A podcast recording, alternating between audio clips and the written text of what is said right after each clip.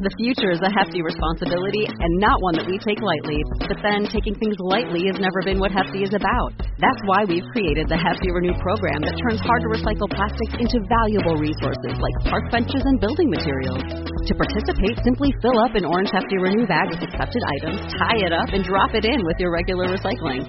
That's it. It's that easy. It's time to rethink recycling with Renew. Particular valued resources may vary by geography. More info available at heftyrenew.com. Are serial killers patrolling the world's waterways? And then we take an interesting look at the theory of the vanishing Bigfoot. Is there a real reason why we can never find bones or hair or a body of a Bigfoot? Are they from another dimension? And even more creepy than that, can they pull us into their home world? Today on Dead Rabbit Radio.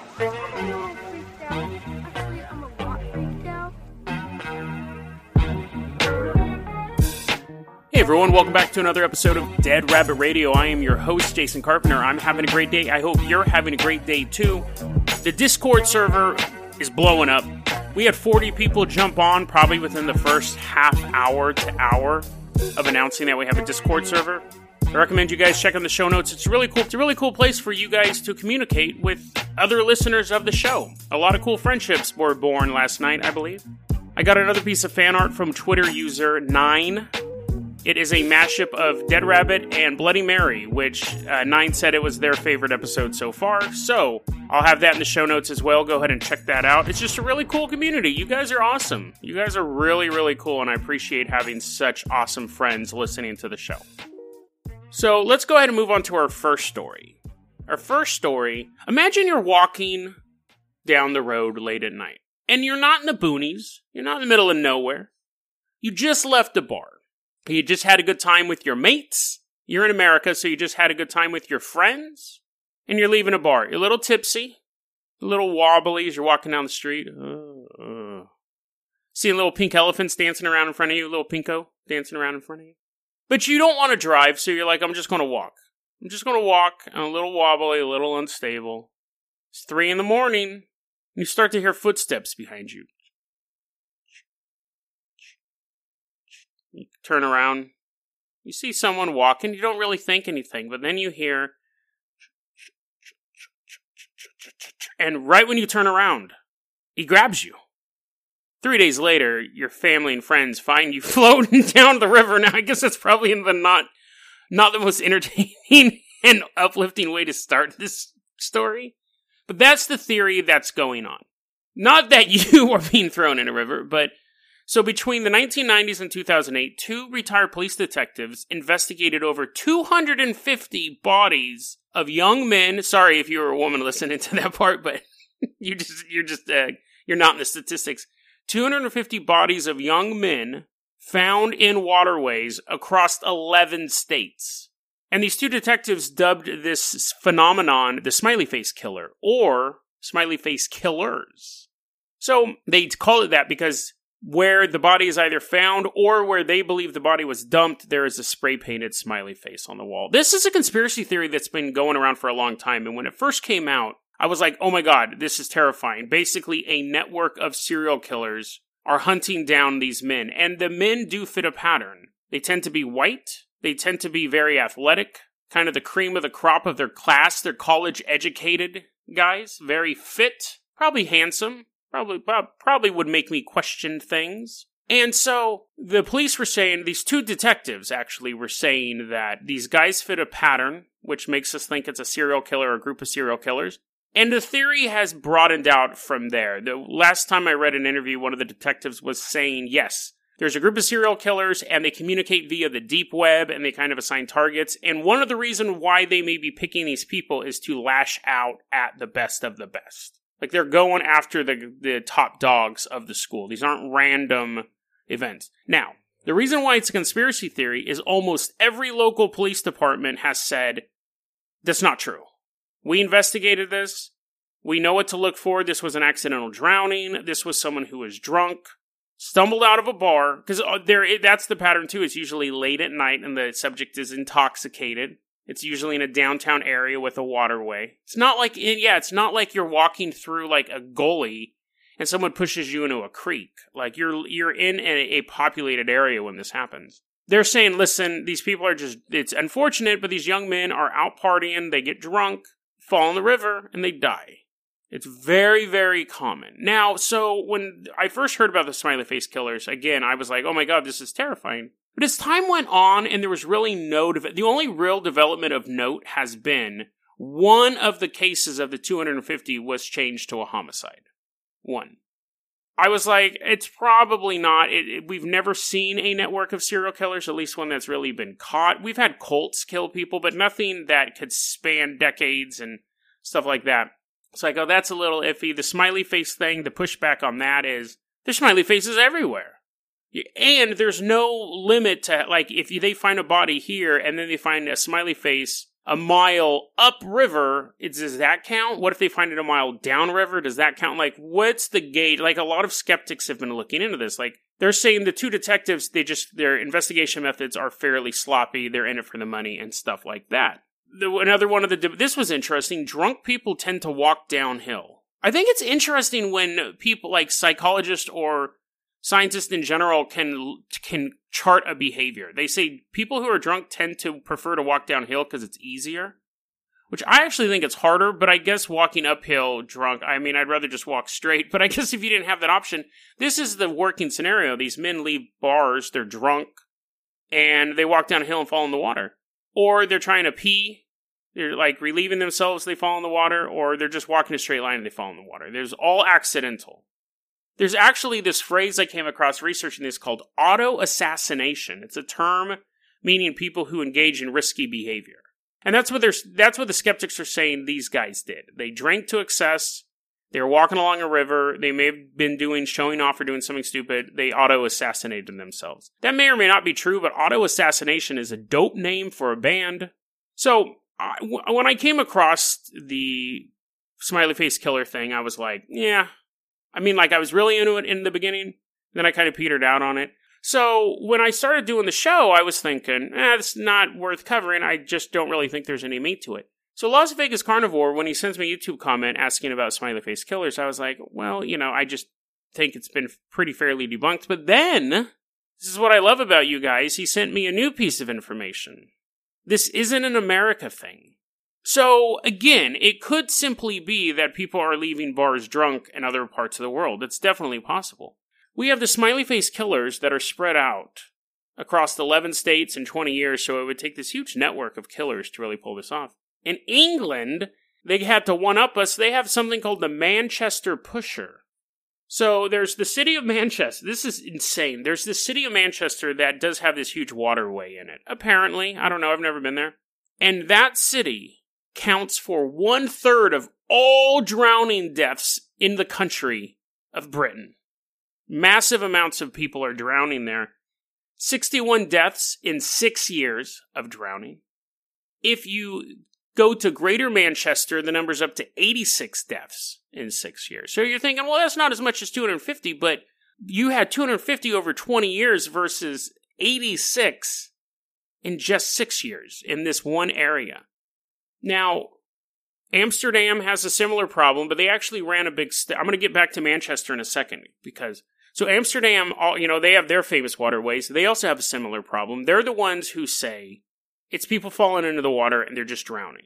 10% of the people found drowned in Amsterdam have their flies down. So they go, yes, these young men are leaving bars and relieving themselves in the river, and they fall in the river and drown. It's unfortunate, but that's what we believe is happening. They say that these incidents always happen on Saturday and Sunday nights. So, again, it's a drinking thing. It's related to a bar. So, Amsterdam is like, we are with America. We think it's just tragic accident.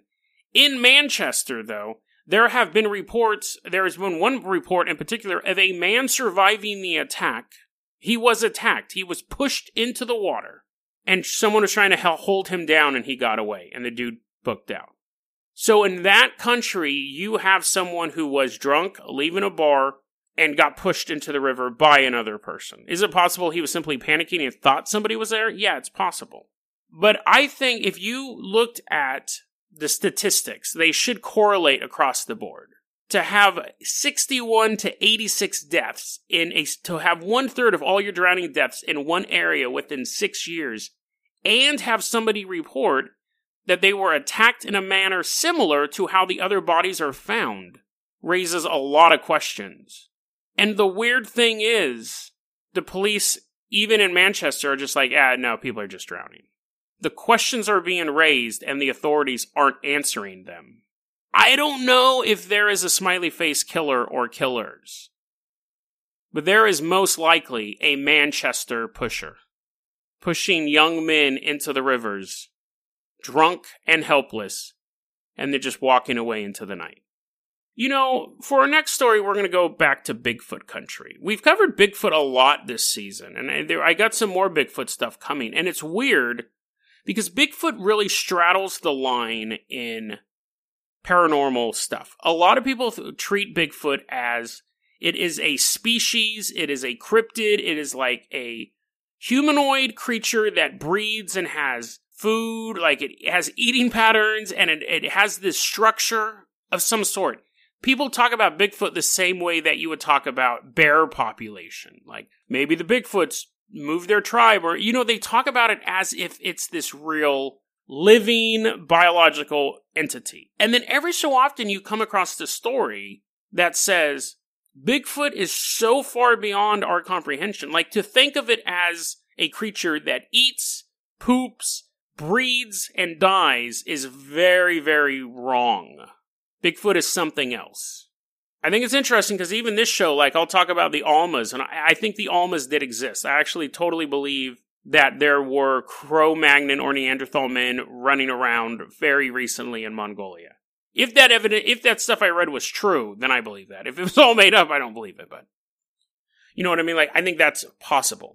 But when we talk about 8 foot tall, the Sasquatch, I'm really starting to be iffy on whether or not, if it does exist, and I don't know if it does, but if it does exist, I don't think it's a half human, half ape wandering through the woods that I think it just may be something totally off base. It's not an animal at all. Let's get into this. This was a request from Bennett. He actually sent me an email a while back with a couple Bigfoot things, and I've been kind of going through it. The year is 1980. I was 4 years old, so imagine me in my underoos while this story is taking place. This story actually also takes place in Eugene, Oregon. It's not too far from me now, and the story is again, it's kind of mind-blowing if you're... Okay, let's just get into it. The year is 1980. If it's true. Could be totally made up, but the year is 1980. In Eugene, Oregon, there is a man named Larry Kelm who wants to go for a hike. And there's this famous, like, hiking trail from the Saddle Blanket Mountain to Oak Ridge that he's going to walk along. And there's, like, this old Native American trading camp there that he's like, I'm going to go there. It's, like, nice place to relax. It's a long hike, but this is what he does for fun. This is how he relaxes. Now, again, I've said in previous episodes, don't ever be a hiker because weird stuff's going to happen to you like this. First 2 days of the hike, very leisurely, just walk and do.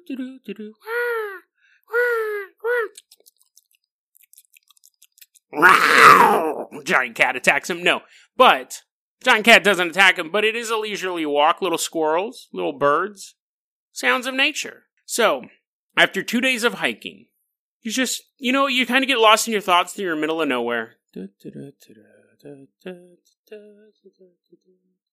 Everything goes blurry and gray.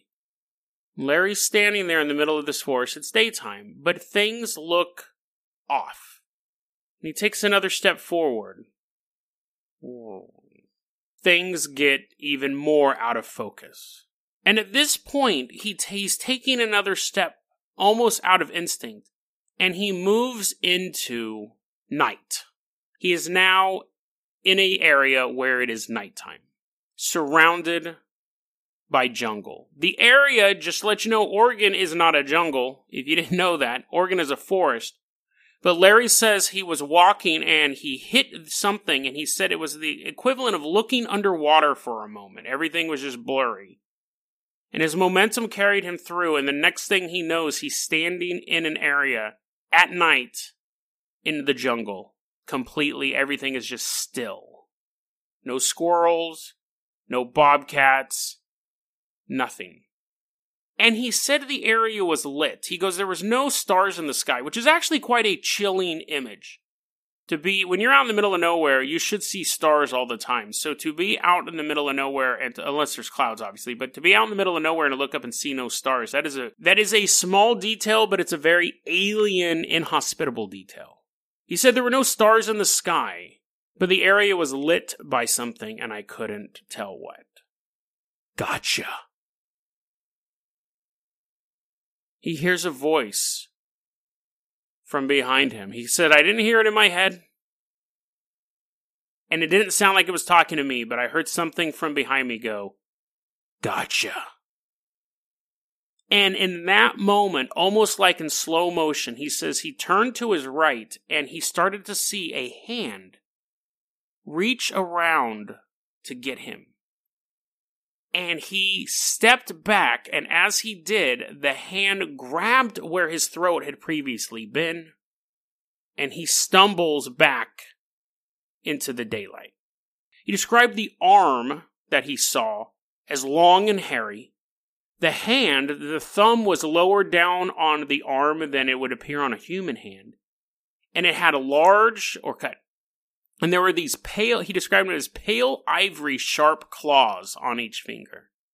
That he said actually touched him. He goes, it didn't cut me, but I felt the arm reach around and kind of scrape my neck as it moved past and then grabbed right where I, if I hadn't moved when I did, it would have grabbed my neck. And he stumbles back out. He's now back in the forest, and he looks and he sees a shimmering portal that looks like it's water just right in the forest. He goes, I didn't see it when I walked through it. I was just, it looked, he said it was, his words were, it was a trap. It was a trap. Like you don't, it's like a spider landing in a web. They don't see it. Spiders love webs. I'm sorry. It's like a fly landing in a web. They don't see it. It's not designed for them to see. That's how he described this thing, this portal. So he's watching this portal now, and it just disappears. And now he can see the trail perfectly clear in front of him. By his account, that 2-day leisurely walk, he was back to his car in 3 hours. He kicked bricks the whole way. He was out of there. And he later said, he goes, I can't sleep. That really messed me up. And what's so weird is he goes, I can't imagine what would happen if I had driven my truck through that thing. And that's a weird, what's interesting is I don't think he's lying. I don't think he's making this up. He could be. But something about the story seems fairly authentic. And I think it's an interesting, I've been in dangerous events and you play them back in your head over and over again. And you actually play them back in your head with different outcomes and different materials, different things that you could have used. It's almost like you're trying to prevent that from ever happening again. So you think, what if I had a box cutter? What if I had a gun? What if I had a baseball bat? And you play these events over and over again in your head with these different outcomes. That detail rang true to me where he's like, if I was driving in my car, I would have been gone. And I think the sense of it being that if his car went, because he only took about 3 steps through this portal, if his car was going 60 miles an hour through one, and it crashes into the jungle, and then he has to crawl out of his car and find where he got there. But something about the story rings true. It could have been a hallucination. I think it definitely happened to him. It could have been a hallucination. It could have been a whole bunch of things. But I think he experienced what he's talking about. So that begs the question. Was that creature on the other side of that portal a Bigfoot? And it really does explain a lot of things about Bigfoot. And what Bennett requested was Vanishing Bigfoot, and he sent me all of these links, and this was one of the stories I got out of this. The other stories are like, I was walking through the woods, I saw Bigfoot, and then it wasn't there. And it was like 50 stories of that, and I read all of those and I was like, this is detailed. Like, I don't care if you see a Bigfoot, you turn the corner and he's not there. I lose people like that all the time. The Vanishing Bigfoot phenomenon is very well known, not in this level of detail, but people saying they saw a Bigfoot and then it disappears, or we can't ever find any of their dead bodies. we can find very, very little evidence, if any, that they exist. But I think it could be that they're trying to hunt a Bigfoot the way you would hunt an elk. They're looking for feces, and they're looking for fur, they're looking for bones, but all of that stuff hinges on the idea that the Bigfoot is in some way a biological creature. That is the entire way that the Bigfoot community has really been focusing on Bigfoot, as a biological creature that can either be shot and killed, can be captured, or can be communicated with, the way that we communicate with Coco the monkey or Lassie. And it's really more likely that that is not true. If Bigfoot does exist, I don't think it's a bestial creature. And I think we have to make a distinction between creatures like the Almas of Mongolia, which were these giant Neanderthal-type things that were reported of having a society by historians, and this creature that is this hairy beast that apparently walks among us today that nobody can ever get any proof of outside of a few blurry photos. Is the Bigfoot not an offshoot of humanity? Is Bigfoot not the missing link? Is Bigfoot not the gentle giant in the woods? Is it possible that the entity that we know of as the Bigfoot is playing dumb? Is it possible that this creature is hunting us? I think it's far more likely that Bigfoot is either from another dimension. I know that's going to sound ridiculous, but it's Occam's Razor. Like, Occam's Razor is obviously that Bigfoot does not exist and that it's all completely made up. 100% made up. That's Occam's Razor. That's the most obvious answer. But then if you eliminate that, I don't think it's a biological entity. It really can't be at this point. We've been hunting it for really 100 years at this point. And there's never been a body or a bone found that's been conclusively known to be a Bigfoot bone. That really leaves a few options. One, it's alien, which we're going to get into on a later episode, that Bigfoots are either aliens or alien pets or something even more sinister. Or that Bigfoot can move in and out of dimensions. That Bigfoot is basically a solid ghost. It can break twigs when it wants to, it can leave footprints when it wants to, it can throw rocks when it wants to, but when it doesn't, it leaves our reality. There's a lot of people out there who fancy themselves as Bigfoot hunters, and they know the territory that they're going to, they know where the Bigfoot sightings have been, they get all their gear, they get their rifles just in case. They go out with their buddies to go find Bigfoot. But there's the possibility that someday they will find Bigfoot in his dark dimension where there are no stars. And the last thing you hear is, gotcha. DeadRabbitRadio@gmail.com is going to be our email address. You can also hit us up at Facebook.com/DeadRabbitRadio. Twitter is @JasonOCarpenter. Dead Rabbit Radio is the daily paranormal conspiracy and true crime podcast. You don't have to listen to it every day, but I'm glad you listened to it today. Have a great one, guys.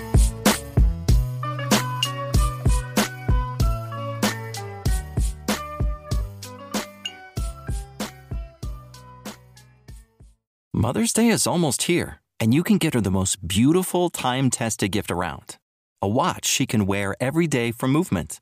Whether mom's into classic dress watches, rare and refined ceramics, or tried and true bestsellers, Movement has something she'll love. And right now you can save big on the best Mother's Day gift ever with up to 50% off site-wide during Movement's Mother's Day sale at MVMT.com. Again, that's up to 50% off at MVMT.com.